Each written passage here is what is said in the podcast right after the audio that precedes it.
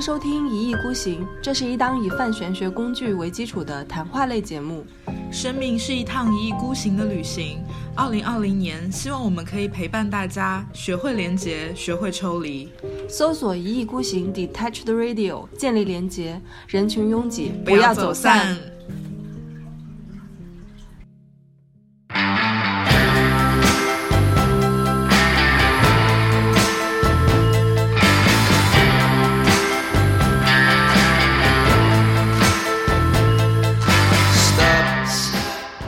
是的，就是我身边，包括我很多朋友啊，都是遇到了你通过目前的能力，或者说你理性的分析逻辑能力，无法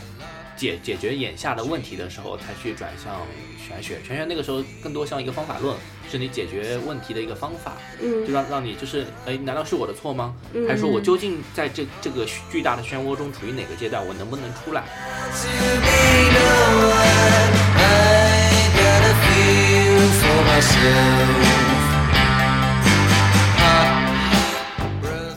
所以在这个状况下，我去看你的呃命盘，那命盘其实是一个相对偏宿命论的一个东西，对不对？因为它不能够被改变，你今天看、明天看，它都是这样的一张盘。你可以理解成它是一个带有所谓的目的性质的这样的一个东西。但是你有了这个大框架，你的当下的每一刻，也许不会太失焦，或者是它不会太嗯混乱。但反过来，就是你也不能够因为有了这个命盘的东西，我在每一个当下我就扔掉我所有的自由意志，我就按照我的命盘去活也不行。所以我觉得目的和过程可能是一个需要合在一块儿的一个相事辅情。相成。对对对，不能够拆开来去我觉得看。是对于那些目的性太强的人，你给他讲讲过程。是对于那些活在太活活在当当你下忘了了你讲要讲你目的你别忘了你人生要承担的责任，要对解决东的，西。是的，对是的。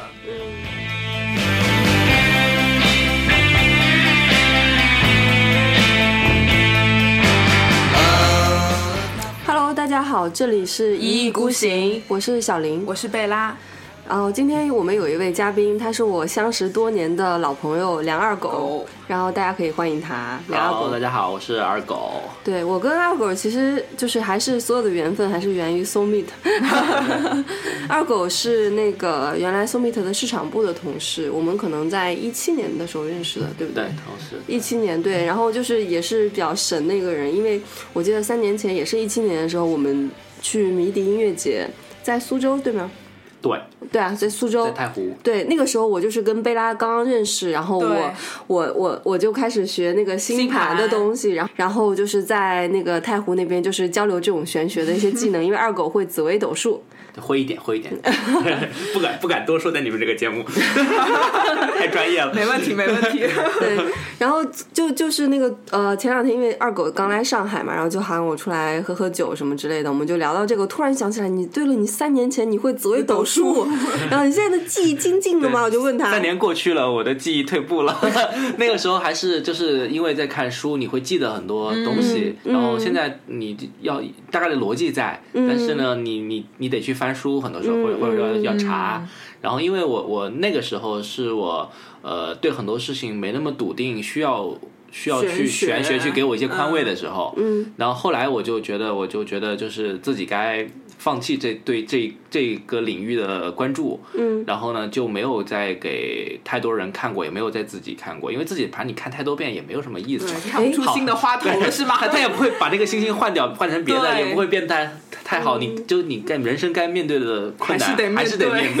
对。后来我就自己就不怎么看了，但是就是。今年年初，嗯今年哦也不年初两个月前，嗯，就是北京第二波疫情期间，我又去了嗯去了大理那边一边一帮小伙伴就特别喜欢这个，然后又被他们带的啊就稍微又回来点儿了，然后就就目前是这么一个状态在。哎，我有个特别好奇的一个点啊，就是因为我们前面就是在开场之前我们聊天嘛，就会说到你为什么想会想去算命，就是肯定是你的生活中遇到了你觉得呃无法难解决的无法问题解决的事情，嗯你就会求助于玄学的一些工具。对，是的你那会儿是不是也是处于这样的状态？是的，就是我身边，包括我很多朋友啊，都是遇到了你通过目前的能力，或者说你理性的分析逻辑能力，无法解解决眼下的问题的时候，才去转向玄学。玄学那个时候更多像一个方法论，是你解决问题的一个方法。嗯，就让让你就是，哎，难道是我的错吗？还是说我究竟在这这个巨大的漩涡中处于哪个阶段？我能不能出来？然后或者说我最最典型的就是女孩子嗯想要就这个情感很纠结，要不要继续，或者说要不对要在一起，这是最最典型的。我自己当时是因为我我第一次创业，然后呃花钱花没了，然后再再想要不要继续，然后就觉得我做做了所有我作为一个工作。就是努力工作人应该做的所有努力工作的事情，那为什么这个项目会走到最后这个样子一？七年的时候，呃，那就更早了，一一六年，一六六年年的时候，对哦，我是后来才去了 Tommy 的嘛，嗯，就是，然后呢，就那个时候就是就开始晚上睡不着觉，就开始研究这个紫薇这些东西，因为那个时候为什么会选择紫微斗数？对，没有选，星盘八字，没有选其他的什。么梅花啊什么其他的是这样，就是呃，因为我我我们学校有门课叫周易概论，啊。它它我们这边有一个 background，就是呃，梁二狗是毕业于中国政法大学，他是一个 法法学的 学法学的一个 人，差点成为律师的一个人，差一点成为律师的，就很精英的一个学校。 对还行，还行对，那为什么法学那个专业课会学周易呃，因什为么？他他爸是全国就是周易协会会长，叫刘刘刘大什么人，呃他爸是谁？就是我们学校教那个课 的教老那师，门课的老师，哦老师他嗯爸是那个，然后他我在我们学校讲通识课嘛，我们学校比较重视通识教育这一块，嗯就有门课叫周易概论，然后大概。上过一门，呃上过一学期，虽然他二十个课时候可能只去了四 五节，但是还是有一些大概的一个东西。我们当时考试就考卦象，嗯哇，什么？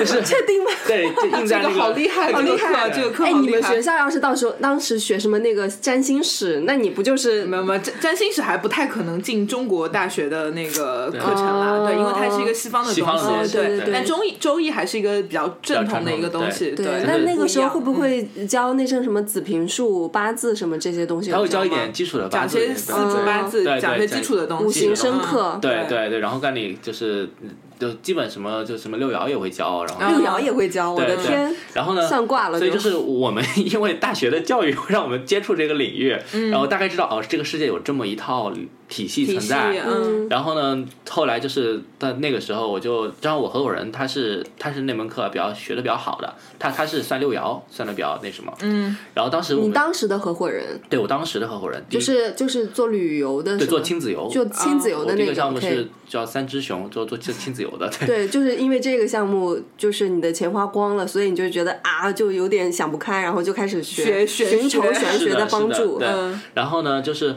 呃，当时我我们就其实，在创业之前，对对，他他那个时候我还对这个事儿嗤之以鼻的时候，他就。扔了一个六爻， 好像一个一个就是我们这次会怎么样，就是嗯对就开始算了一卦算了一卦，呃，就是好像那个卦我具体叫什么我都忘了，就是大概比较辛苦，就是、嗯呃，就是它是个六六冲还是六合，对，应该应该是六冲，六冲吧，六冲、嗯就是，但是一般看六冲，你可能这是不不值得做了吧，或者说就做起来很辛嗯苦。很辛苦啊。嗯对，然后呢，他他就告诉我们就这个事儿，我说你我们都创业了，就为这个就是不要因为一个卦想就 怎么样。对，然后但后来就走到最后的时候，大概的后面就一一一年多过去了，我们走的比较困难的时候，我就想起他那个东西，然后嗯，我就自己开始去去看这个东西。他说你可以看看紫薇，因为紫薇相对来说比较入门比较简单，嗯就是就是你它紫薇比较困难是你要记住很多星星的特质，对，然后但是如果你只要记住那些星星的特质，你就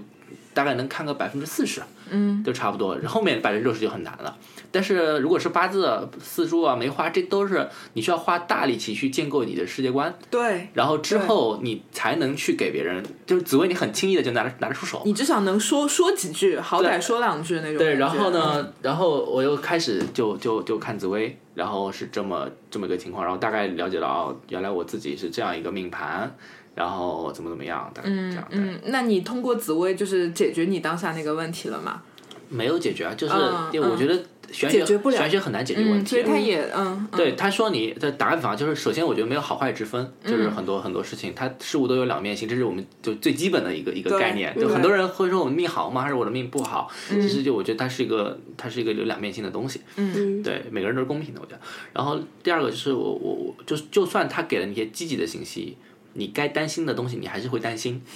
就算他给了你一些相对消极的信息，你想做的事情你一定会去做。嗯，这个不会有人就是就我觉得这个道理就很简单，就好比我们都不算命都知道我们有一天会死，但如果说我们我们我们确定知道我们要死，我们就不过了嘛。你你你打打个比方，你如果看算紫薇也好，算其他也好，你你知道你一段三年的感情会分手，那你现在就不跟他不继续谈了吗？吗 嗯对，人生是由是由片段构成的，我觉得是由每段时间的记忆构成的，嗯但组成一个整体才叫人生。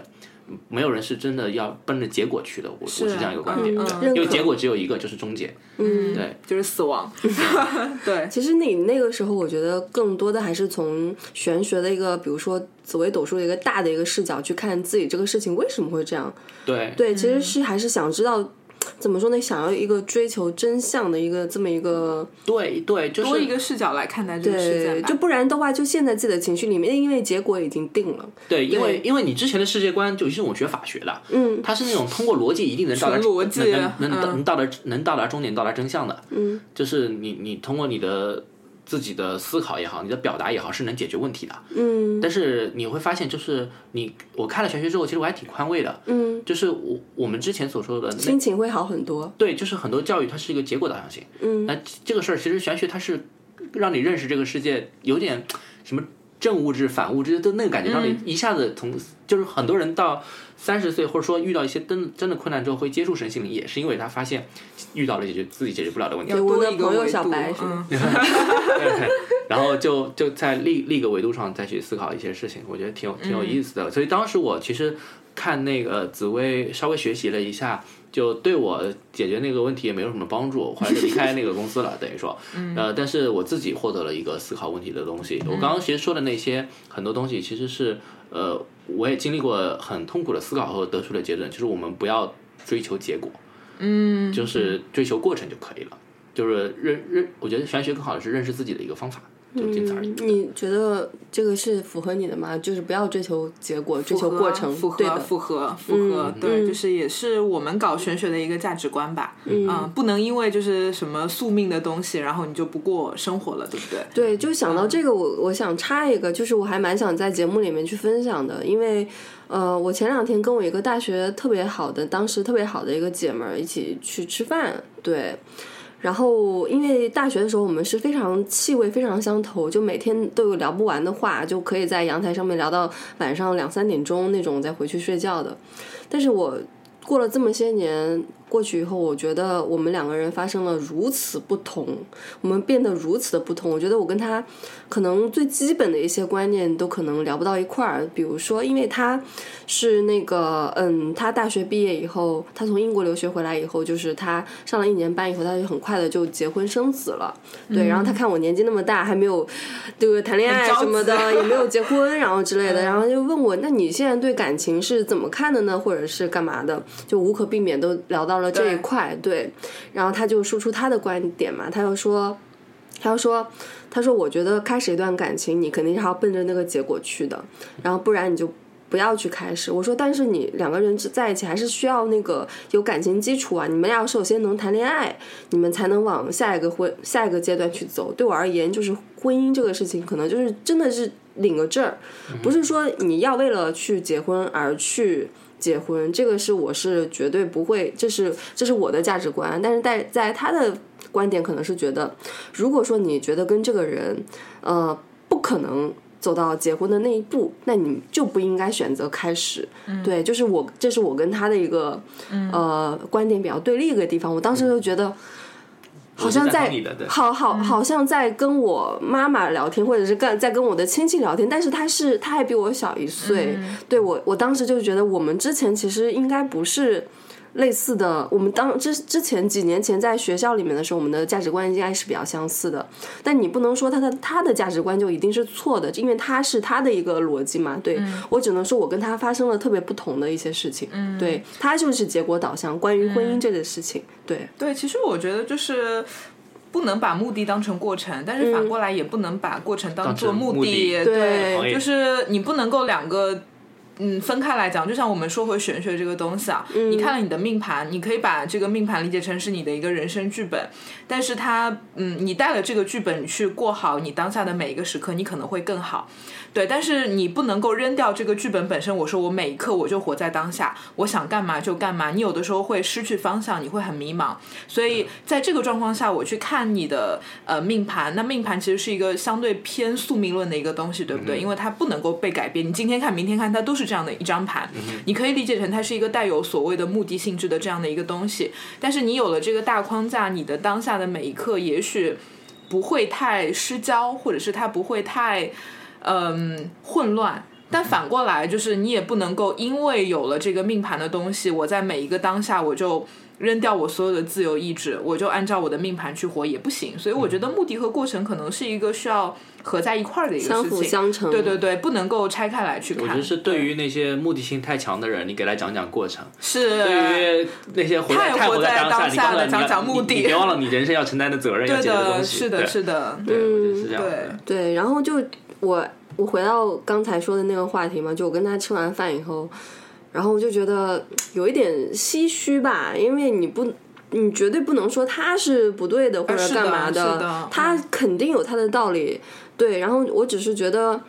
嗯，可能是一些比较唏嘘吧，世事变迁，对，然后嗯，反正好像原来特别好的这么一个朋友，的最后的走向是如此的不同，对，我觉得这个东西是不可避免的。你从玄学的角度，只是说你们俩的缘分在那个时候很好，嗯，后面你们就是就各自的又走到了其他的轨道上去了，对，就不在一根跑道上了。跑道上了。是的对对。对，然后第二个，我觉得就从不是玄学，就人是会变的。嗯，就是哪怕我昨天你也跟我一起见到我大学同同学，那都是我大学非常好的朋友，但是我们见面还是因为很久没见，还是会保持一些一些没那么亲密的礼貌，一些其他的一些东西，因为时间是改变很多东西的。所以我，我我我我一开始会喜欢就是看玄学的东西，我觉得它背后有一个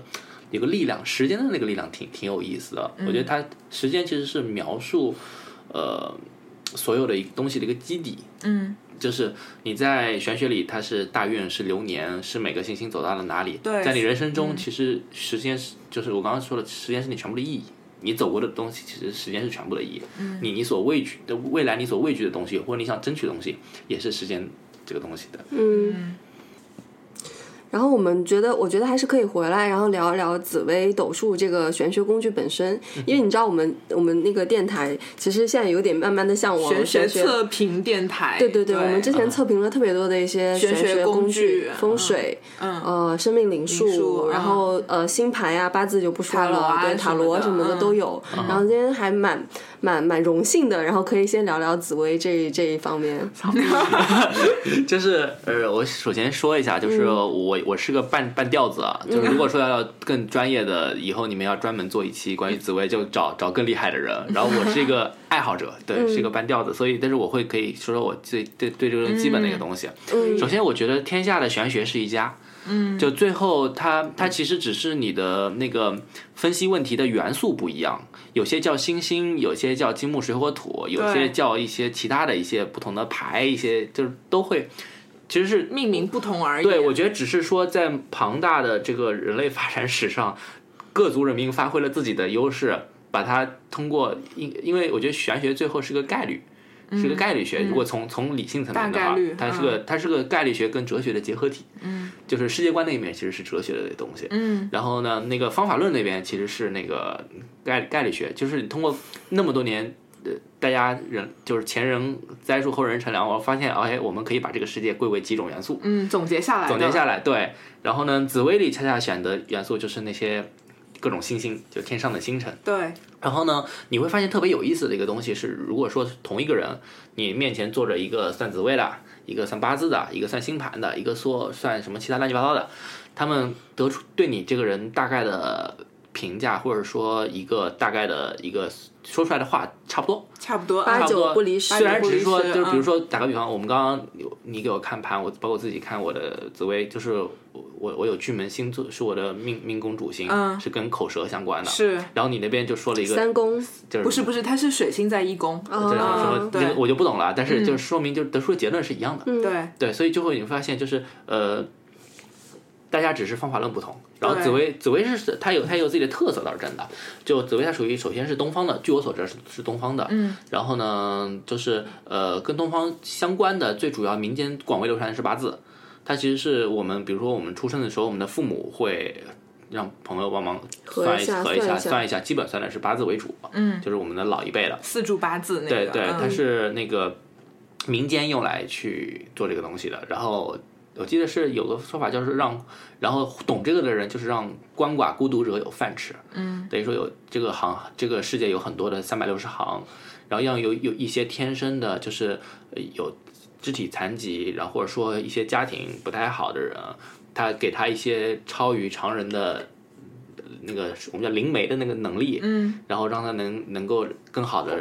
生活下去，生活下去，嗯，然后它其实是这个社会运转的一个体系。然后呢，呃，除了除了四柱八字之外呢，那个就是将军那一块，就是那个军事那一块，奇门遁甲奇门遁甲，嗯，然后呢，紫薇它其实是属于帝王帝王之术，嗯对的它是常年流传流传在就是就是，比如紫禁城里啊，比如说这样这么这么一个地方。但是帝王这个东西就导致了它一直没有很好的流传承传承，它中间会因为朝代的变更，因为很多东西它断。然后呢，包括像八字都是在民间，就是代代相传，代代相传对嗯对，然后紫薇它有好像有，因为我具体不记得了，就有两个特别重要的典籍还散佚了，等于说就就找不到了。然后后来就是呃，台湾的人在就是大概在上世纪呃七八十年代开始把这个东西去复兴，然后呢，台湾，然后香港，后来再带动大陆，大概是就是紫薇其实是一个国学回潮， 这这么理解，就是然后它由于它有很上，只要你记住好星星，你就能大概能上手，所以它成为了年轻人中就比较受欢迎的一种一种所以玄学的它流就是派。比较容易学，容易学，我觉得比较容易学。入门简单，但是简你单要学你的深，可能你要也算不好容易很啊。难，嗯，就是你哦你大概到百分之三四十，这个很容易。嗯，但是就是你要是往上每加百分之五，那个那个那个就我我觉得其实跟星盘有点像，因为嗯是星盘相对来说比较好入门。对你很多人，你虽然不懂这个体系，但你能说出你的太阳在哪里，月亮在哪里，然后能把一个人描述一些七七八八的就东西。基本吧。就对就就是你那八字呢？八字入门比较难，因为你看到那那些字什么甲乙丙丁，就是你每个字都认识，但是你根本不知道它是什么意思。是什么意思深刻关系，对对，你不了得解它。背得记。对对对嗯对对。所以就是紫薇其实也是星盘嘛，东方星盘我们讲。 对，所以嗯我我我因为我在那个今天要录这个节目，我在路上的时候在看知乎嘛，然后就是学一些那个呃紫薇的一些基本的一些东西，我觉得它就很像中式和西式的一个结合体。是对，因为它里面有那个中式的那个各种卦，那个先天八卦、后天八卦，啊，对，然后呃有那些什么甲乙丙丁啊的对东西、天干地支的东西，但是对它也有西方的这些星星，只是说这个星星的命名方式不一样嘛。是是不像西方一样用火星、水星，它可能有不一样的一个命名方式。对然后包括有十二个宫位，有十二对宫，因为星盘也是十二宫。啊哈，对，所以就会很接近嘛。星盘的十二宫也会有什么夫妻宫啊、子女宫啊，对对呃，学习宫啊、家庭宫啊。然后是我就看到，其实紫微斗数里这十二个宫位也会比较类似，对，只是对命名的方式不一样。对对，所以对就会觉得它是好像有点像是两个系统的一个一个结结合就包括对我之前看一本书，呃，叫《命运的求索》，然后它里面也有提到说，其实这个紫微斗数里有一部分可能也是从这个天文学，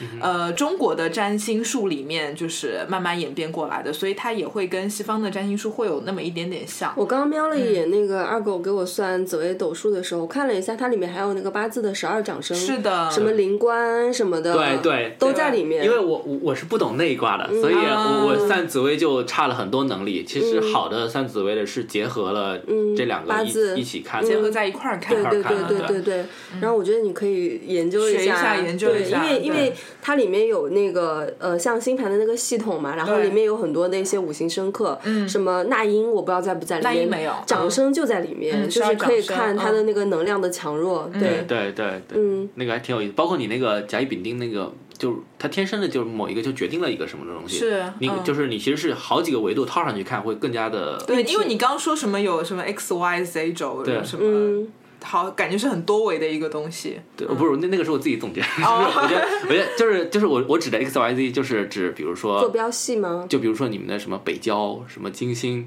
嗯什么，就是在这边可能是我不知道是什么其他的，就是巨门啊、什么嗯太阳、太阴啊，这这些紫薇哦这些东西，它只是指就是，因为我们需要建立一个体系，这个体系里得有元素，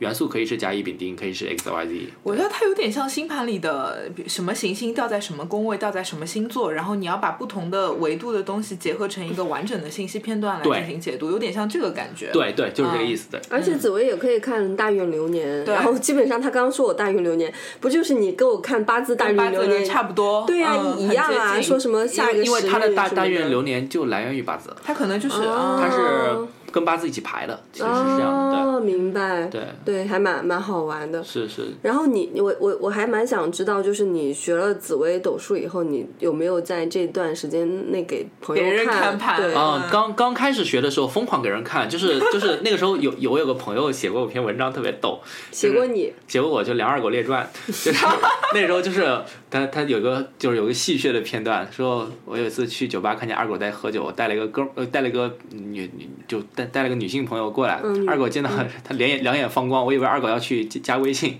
结果二狗说、姑娘，这我看你长得不错，你可以把你的八字给我吗。我要给你看个盘是吧？ 然后姑娘给了吗？就就姑娘后来给了，就是就嗯就是那个大豆儿你认识吗？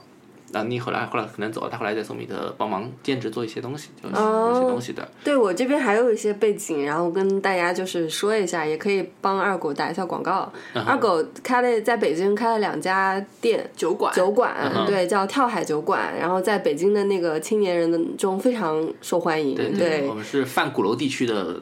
那 Number 个 One 大哥，北锣不鼓巷嗯不是呃，就是泛鼓楼地区的主要的就是据点儿， 对一啊哥一哥一样的存在 在酒馆没那界么。夸张，对对对，然后他最近在那个广广州也开了一家跳海酒馆，在哪儿来着？在天河南，天河南在正佳广场对面那个体育西路小区，对。然后这你有没有觉得，就是开酒馆这个事情让你，因为你之前创业过蛮多次嘛，嗯那这次的酒馆也算是一个创业创业项目，嗯那有没有觉得这个事情让你觉得很有奔头？你有没嗯有结合自己的一个玄学工具去看一看？哦，呃，这次没有，这这次没有次啊没有，因为嗯这个事儿还挺、挺挺好玩的。就是哦，跳海酒馆对我来说一开始是一个兼职自己的一个保留地，嗯一个自己自己的阵地，自己的自己的一个地方，等于说嗯它是怎么来的？就是我特别喜欢喝酒，然后我家里装了三个生啤的那个 tap 那个酒头，哦，对你之前自己酿酒，我也自己酿酒。对，嗯然后呢，但是生啤它后面是巨大的桶，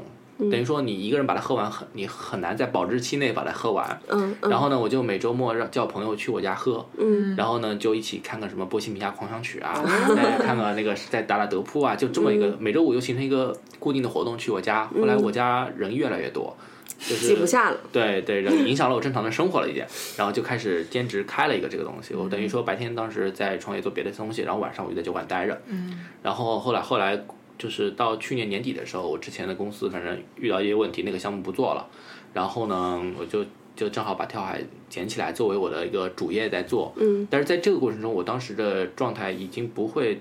那一阶段不太会看玄学了。啊，对，那一阶段主要就是跟朋友见见面、喝喝酒，然后自己去比较比较 casual，比较休闲一点。对，因为我我我我我是过了那个热度了，当时是。嗯然后第二个发现我就是我看太多盘，我也没有没有呃，哦我感觉会会不太好。嗯，我我有感觉就是，如果说你你看太多会影响你未来的一些判断。呃不是，就是我觉得我一个半吊子，嗯，我这么、啊去这么下一些判断，去下一些嗯判断，这个事是不太好的。我我现在很少在特别笃定的，除非特别明显的信息我会说，嗯但就算特别明显的信息，你要是结合其他的维度看，它都不一定是那么说的那么回事儿。对对就最最最典型的就是，如果说你以一个看星座的思维去看星盘，对。那你就是狮子座，你就应该怎么怎么样，那其实是不是这样的？嗯它就是很多很多层叠加，它有点像 PS 那个感觉，就一层 一一层两层、好三几层，个图层，对你嗯透像过 Photoshop。 对对，就是你通过那个图层，你才能看到一些东西。嗯然后呢，我是觉得以我这个水平，我我大概意识到我跟真正的高人的差距你之只后，能输出一个点一个点一个点那种，对嗯对片段，啊对段我就式的不太嗯说了。然后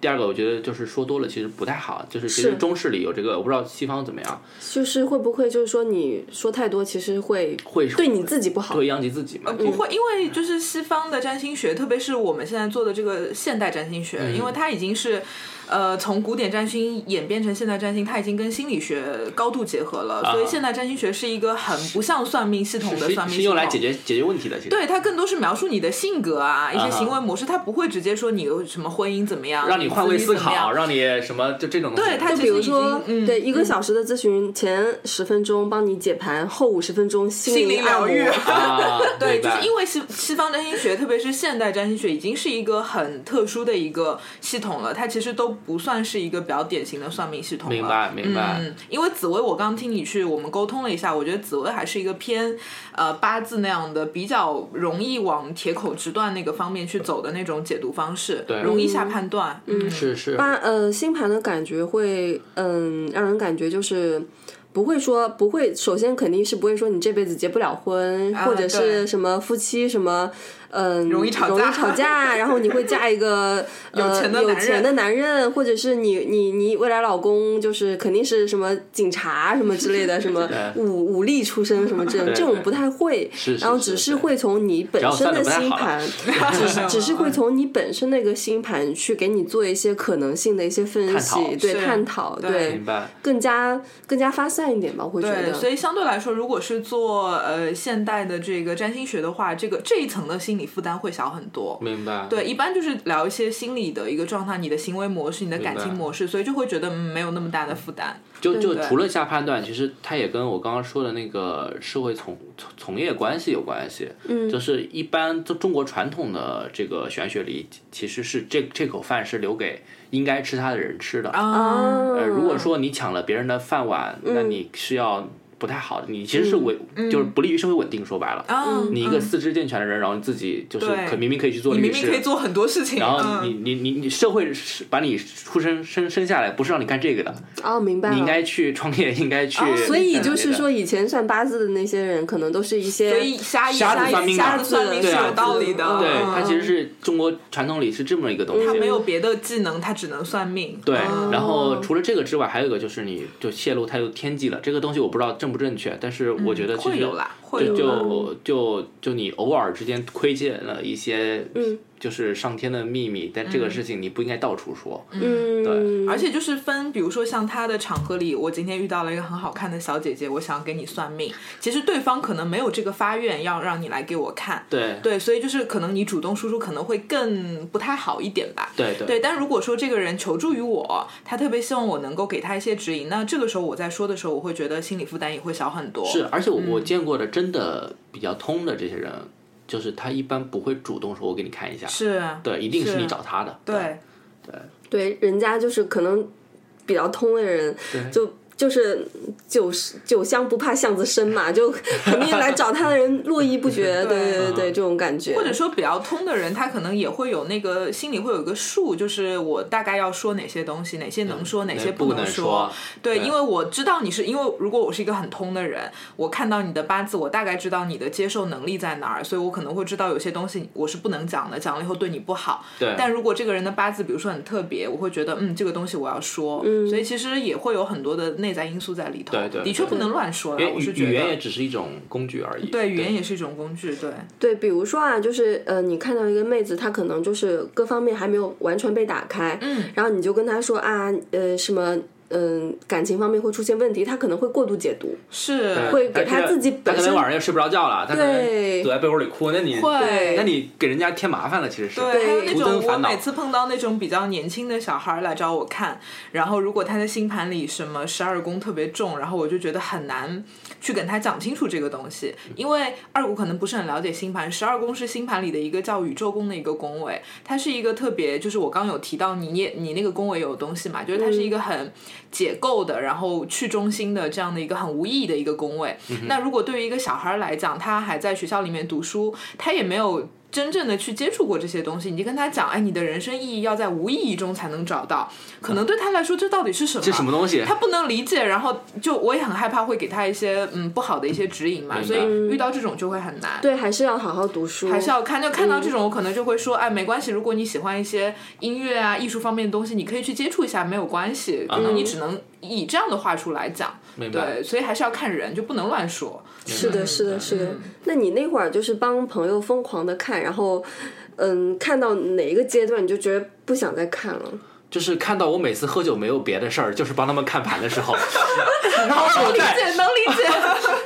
解，特别能理解就。是我说我说我今天好累啊，我不想看这个。我说你看吧，对，给你五块钱，是 不是？五块 钱不够，因为其实看盘还是会需要花很多的脑力的一些对东西，对，真精的力要真的要很想要告诉听众，看盘真的不是一个那么容易的事情，因为我也经历过二狗那个阶段，嗯就别人觉得哎你会看盘，哎你要不帮我看一下吧？但其实呃，因为你看盘的话，如果我不认真看，我只能给你一些很点的信息，比如说你太阳在狮子座，你月亮在金牛座，嗯其实它没有什么意义。对对，但是如果你真要讲点什么融会贯通的东西出来，你需要耗费大量的脑力，这不是一个在一个很随意的场合里大家吃吃饭我就能去做的一件事情对，。就是在吃饭的时候，那么多人在那边一桌六个人，然后你说哎，你给我看一下，而且你聊的看不了，都是很私密的东西。对你没有办法去非常聊私密的东西你没有办法跟这个人聊得很深，你只能讲一些很场面化的一些东西。哎，对你事业不错啊，你事业心很重啊，哎，你桃花挺好的呀，你只能讲这些社交手东西段，社交手段，对，是的对是而的嗯且我看过很多，就是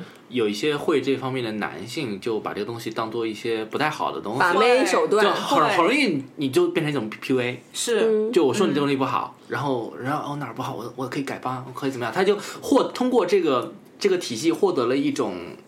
高高在上的一个从东西上到下的一个俯控制视，感，一个嗯对，然后然后女性在这个过程中，她很容易被控，就是因为控制你你不了解这个东西，我单跟你蹦几个词儿，你知道什么叫太阳星吗？太阴星吗？就她觉得很会牛逼，嗯然后她其实是产生了一种不不不不平等的一个不平等的对话状态态，对、嗯如果他有点不好的心思的话，就是你用这一套，其实很容易 PUA 别人。对，是你你身边有这样的男性 吗？我知道是谁了，还有一些就是就是我我其实我我我有一个朋友，大学时候朋友，他、嗯他见女生就给她看看手相，哦，就手是这相种又个又又能接触，就是亲密接触，啊又又可以去有这嗯一套的东西，所以还对挺挺不好 的，对所以大家学点玄学防 PUA。 对。对，大家女性都学一点玄学来报我们的课程，然后对就是知道怎样才是正确的玄学观，是就不要被人套路了。是对，对，对，那那那那那个时候，就是你慢慢的就不看这块儿那个紫微斗数，就不不往下去挖掘了，然后你就慢慢的就是呃往自己的创业什么呃跳海酒馆那个方向去走嘛。嗯那现在的话，然后比如说我们刚刚跟你又讲了一些这个这些东西，会不会对你有一些影响？没没什么影响，没什么影就是响，因为听过算过。呃，对我只我我近近这两年只是说，比如说跟我女朋友吵架了要分手的时候，我会去看一下这个 东西，我会哦我会找人帮我看一下，大概知道算卦吗？呃，其实还是看紫薇，看紫薇，啊对， OK 说你今嗯哦大家年都比较大概喜。欢看那个本本命命盘对嗯算卦其实不太会那个什么了。就你补市，其实你我觉得你补市得建立在一个体系下，嗯你单独补市的话，你扔个铜钱儿，其实我也。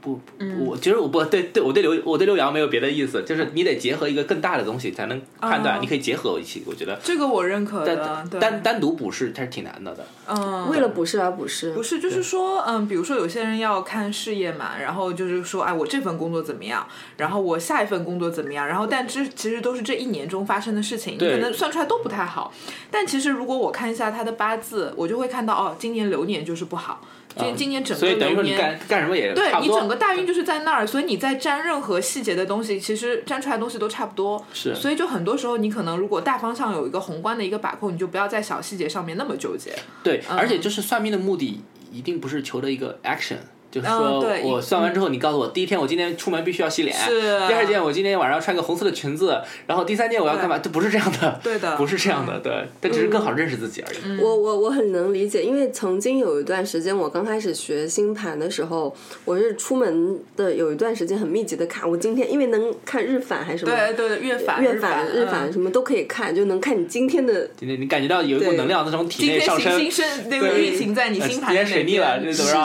是是对是，然后月返就看你这个月的一个走向什么嗯的，就很很很喜欢沉迷在里面看。后来看着看着，我觉得太影响我了，太影响我自己的一些主观的一些判断，嗯包括塔罗也是，因为塔罗也是偏卜卜卦的占卜占占卜嗯类型的，它能够看你这个事情的一个走向。塔罗塔罗非常准，准嗯到让你觉得很害怕， 然后也不想看了，太准了也不好。对，嗯嗯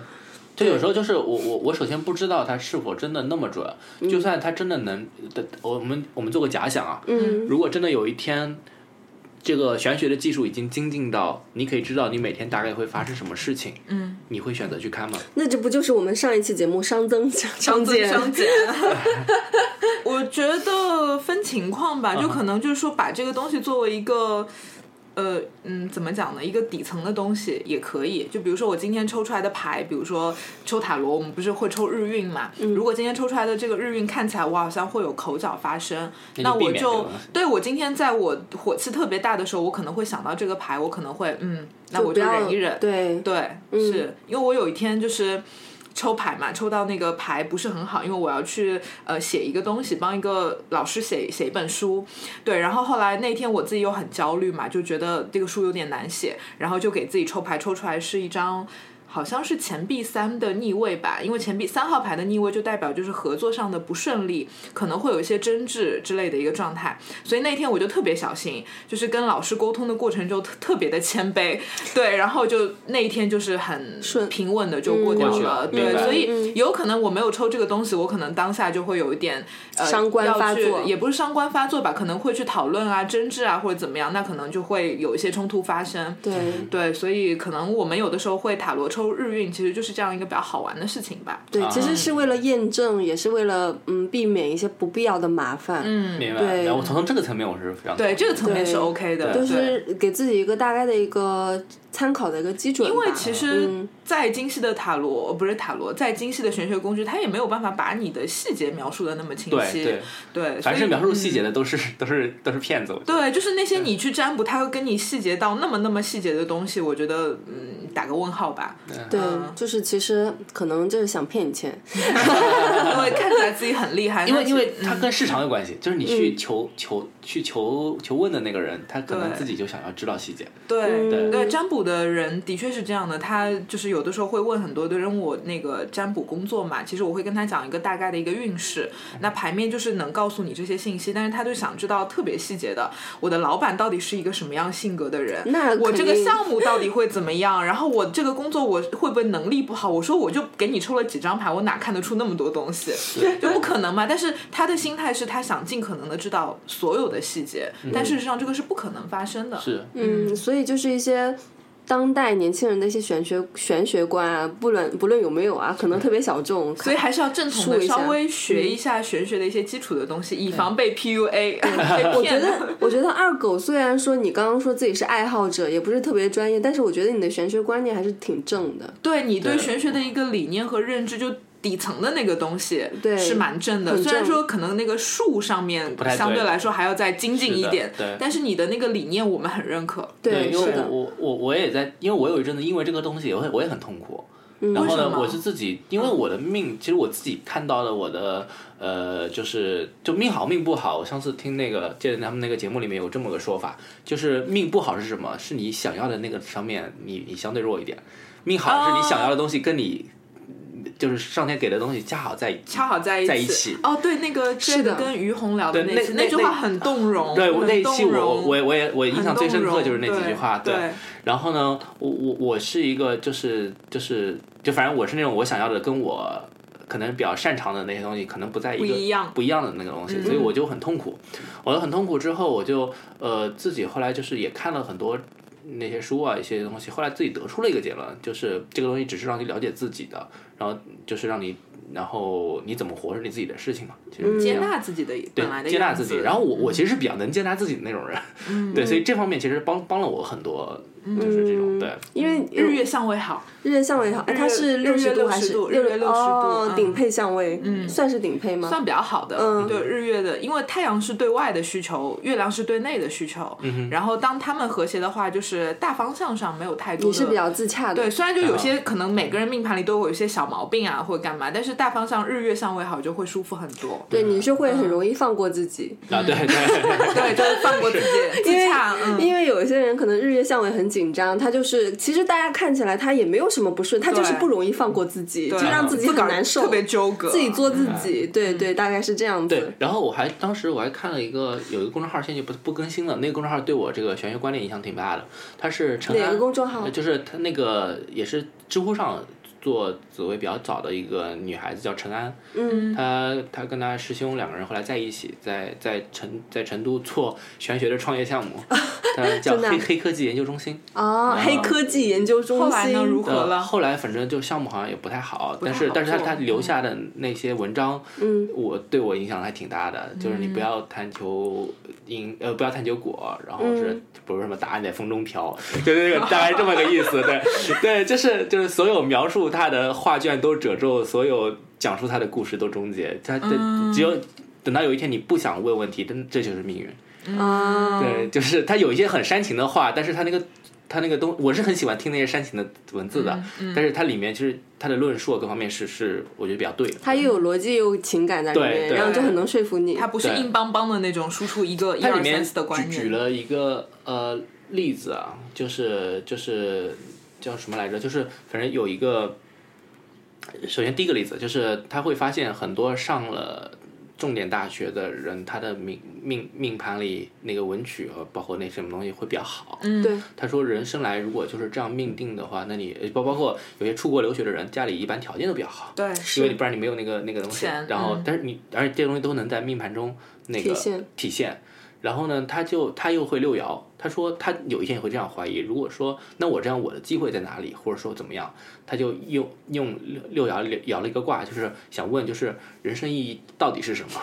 然后就就比较能解决这样的 对问题。他，他就是想试着就是去去去补一下，结果那个卦象好像叫龙战一月，骑雪玄黄，就那那个卦叫什么卦我忘了，解释一下，就是、嗯这就句是话什么意思呀？就是你就是龙战于野，骑雪玄黄，就是意思是你拼命的搏斗，你可能会。会流血会怎么样？但是你你你你你得继续活下去，这这这这这就是你的意义。生命在于折腾生命在于折腾，你哪怕是一只弱小的蝴蝶，你扇动翅膀都有自己的能量。啊，对，大概是这么个意思。对，很有禅意的一句话，很有禅意。对，然后我就被那个很打动，就是它里面就是讲的这些东西。他说的，我觉得他说的这句话很能代表你自己，主要是你跟他某种程度上看到了自己吧，对，能够了解自己，或者说是放过自己，对对对对对，也是给我自己的一个宽慰。其实嗯我觉得玄学最大的，就像你说，现在的占星已经到了说跟心理咨询差不多的一个，就是相结合这个东西。对那对我来说，其实我我自己给自己完成了一个心理咨询，我我帮助自己更更快的放过了自 己。更好的、更好的接纳了自己。自己对对对然后包括我刚刚那个于红在那个节目里讲的话，然后就是什么是命好，什么是命不好嘛。然后昨天晚上我在做咨询的时候，我还跟咨询者说，我觉得一个人命好是你想要的东西刚好跟时代契合。是对，然后呃，如果你命不好，是你特别想要的东西跟这个时代的主流价值观不契合，嗯，然后我觉得这可能就是会这样的人会面临一个很大的冲突，是你会自我怀疑，就是为什么我要的东西跟这个时代给我的要求不一样，然后你可能会特别的纠葛，但是当你如果有机会去接触玄学的话，你会发现哦，原来我的命就是这个样子，所以当你认知到以后，无论你接纳还是不接纳，我觉得其实。都不是什么大的问题，你可以继续活出自己，你也可以按照社会的主流价值观去活，但是你不会再这样左右摇摆了。对对，对嗯所以也是从这个层面上去给人一个确认吧。我觉得对玄学就是一个确认吧。嗯，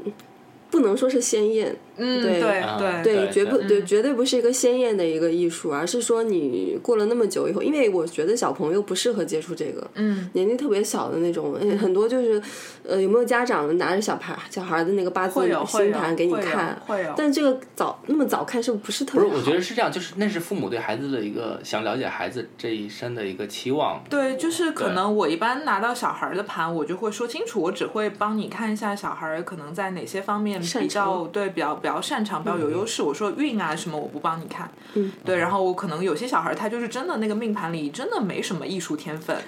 然后就是家长可能又想让小孩儿学钢琴，然后那我可能会建议说，你可以多让他试几个钢琴，你也可以试，如果这是你的执念的话，我说额外你可以给他报个什么数理逻辑的一个班什么的，嗯奥数你给他试试，看他喜欢哪一个。你不要老一门心思就是说我的小孩儿我就得让他学钢琴，对，可能就是多一个选择吧，就跟心理咨询一样，我不能跟你说这个不好，但是我会告诉你说，哎，你可以试一下别的，比较一下。你这就是很聪明的。的做法。对 那怎么办？我总不能说你你孩子就是没有艺术天分，也不能这样一巴掌打过去吧，对不这对？是很好的命理师，对对对对对，话不能说死。对， 是的，是的，我刚刚想半天，我因为因为你在做那个跳海酒馆嘛，我在想，就是你这酒馆还蛮有特色的，在你那个之前的那段经历里面，就带一点算命的一个属性在里 面，做个算命酒馆吧。算命酒我馆。当时就是呃跟西西当时就想搞一个每周二，他就在我们那边看塔罗，算塔罗呃，就这么一个东西，就是对最后搞了吗？就没有搞。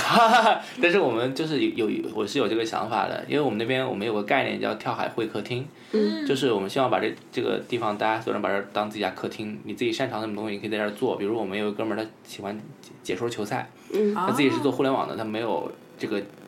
职业的寄语去去去解说，嗯但是呢，他每周会在我那儿去找一帮朋友，他的朋友以及跳海的客人，嗯在那儿线下看他说球，嗯那就就然后还有一些，比如说在纽约学电影回来的这朋友，他自己是比如说他比较喜欢去做映后谈，嗯然后呢，他就自己在那边每每周每周四在那边放电影，然后放完电影大家一起聊聊，啊，就是这样一个东西。哦然后最简单的，你在那个过是自己的生日会啊，什么做个呃啤啤酒的品鉴、红酒的品鉴，嗯就这些东西。对，所以我们是比较喜欢，呃，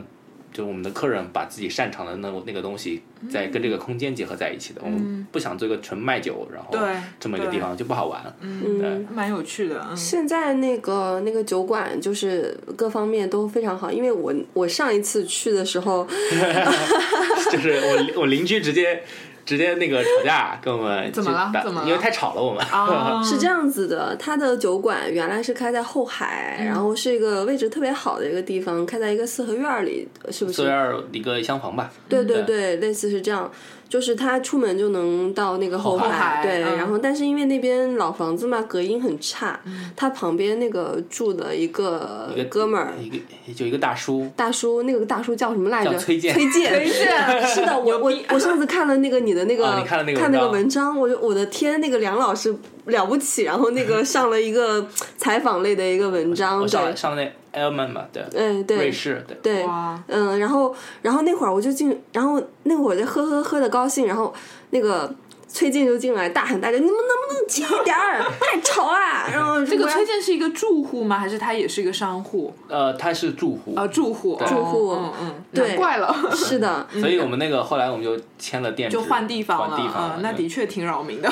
嗯，那崔健就会什么？我看到你文章里就是说，其实关于他，你就是前面打点的挺好的了对，但是最后他还是拨通了幺二幺二，就拨通了110吗不是幺幺零市长热线什么之类的， 12345幺二三四五，啊嗯然后就是得让你搬出这去。这个事儿，我们最愤怒的就是在胡同里的规矩，其实是就是你收了钱，你就我们就商量，你就别打举报电话了。哦 OK 嗯他是钱又收又打举报电话，啊这这这个人就比较比较恶心了，对。嗯对对，即使他的名字很摇 滚，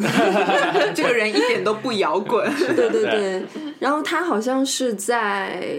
呃给人写写字儿的，是他吧？啊是在后海边给人画素描的，哦，对对对，是个老头吗？对是老头，老头，是老头，嗯对对对。嗯然后可能我也不知道，我不知道你现在换了地址以后会不会有这样的一些担呃，忧。嗯现在好多了，就现在至少就直接的。我们那时候因为吵是为什么？嗯就是我们放挂音响的那面墙背后就是他的卧室，啊，就就实在是没没有，我们做了很多的隔音棉啊，做了很多的没有办法，就的他他的，因为他家特别小，他家也就十平左右，嗯就够够放一张床，那个床背后就是我们的墙，墙上就是音响，所以就就就实在是没有办法。嗯然后呢，就我们后来就是现在找地方也不不不会找那种地方，因为啤酒嗯吧相对鸡尾酒吧什么的还会会吵一点，对，对啤酒它会更热闹一点。而且你就是要很多的一些放很多电影啊，对然然后朋友放来了什么的之然后类的。我们是一个以摇滚乐主题比较多的一个东西嘛，啊对，嗯所以对天天放摇滚乐，就他听他也他虽然叫崔健，但是 他他不一定 get 得到，太好笑了，这个对，然后就我我还觉得蛮蛮奇妙的，就安利一下那个那个呃二狗的那个酒馆吧对，然后嗯蛮多的一些呃很包容，就是我觉得挺包容的，就很多的一些文化都混在里面，然后大家都蛮高兴的，就有点像回到当初那种 s o m e e t 那种感觉，嗯局里那种感觉，啊，对对，是不是对对只不过你现在的据点更多一点，对对，其实我们当初在局里能够认识，也是因为我们喜欢这个东西嘛。后来我嗯自己出来做这个东西，也是希望能够延续我们心中一些觉得很美好的东西。嗯对，嗯嗯，这还蛮好玩的，蛮好玩。就是我之前就是听到二狗的节目嘛，在那个大内密谈嗯三、月份的时候，然后我还在那个节目下面留言说这期节目真好听，然后没有想到有一天可以跟二狗录 节目。对，因为那期跟节二目狗录节目还蛮容易的那那期节目我发现真的吗？说一声就好了。对，然后 然后那个节目就是也是好像是疫情之后嘛，大家在讨论说疫情之后怎么维生。当时对就是我记得那个二狗在卖那个啤酒的外卖，然后对还听到很多很有意思的故事，就你们真的去跳那个后海，对嗯对，然后觉得好酷好朋克，就感觉这个人对，我们上个很有月趣又六月份又调了一次，在呃广州八八月份八月份又去哦，跳后是海那个了周嗯年一周庆年周一周年年庆，对我们对我们一周年的就是八月十号，然后刚刚刚组织一帮人跳的，嗯对，然后我们在广州，因为广州没有海，没有海我们自己天河有河吗？我我们跳，你你只能去选择跳珠江一样，但是那个跳会死人的。 这个太刺激了， 对，然后呢，我们就在店门口摆了一个人造泳池，啊对， 就放满水，大家可以就是跳 就跳在是后海酒馆的仪式感，对嗯仪式感仪式感要对跳一跳，上海就是黄浦江哎。对上海那我那也们。那也不行，那太夸张了， 上海我们可以搞 苏州河个吧可以搞个精致点的泳池，哦，可以去上升星 座， 跳一下一罚一百万，很精致。 特别精致，但是你跳肯定要起要罚款。 OK，对，嗯， 然后那个其实我们现在聊也聊差不多了，聊嗯了快一个小时了，然后非常期待就是二狗把他的酒馆文化开到上，海，对，带到上海，最好在我们家这块儿，没好问吗题？，对，好说好 说，风水特对，别好的地方，我们就是这嗯。边就是法那个法租界嘛，对哎，是不是我？现在不太擅长给人算命，但是擅长给人打酒。哦，对对对。可以，可 以。然后那个到时候我们一意孤行的听众是不是可以打点折？呃，我们一意孤行的听众去北京和广州，我们的三家店铺都可以就报一意孤行可以打九折哈。哦好，可以可以可以，好棒拉又拉到了一个合作。对对对。对，然后今天非常感谢二狗，然后给我们带来的福利，然后也很感谢就是来参加我们的这次节目的录制，然后带谢谢谢谢谢二狗，牛逼逼，好，那我们今天节目就先这样，大家拜拜拜。 Is someone gonna cut me some slack?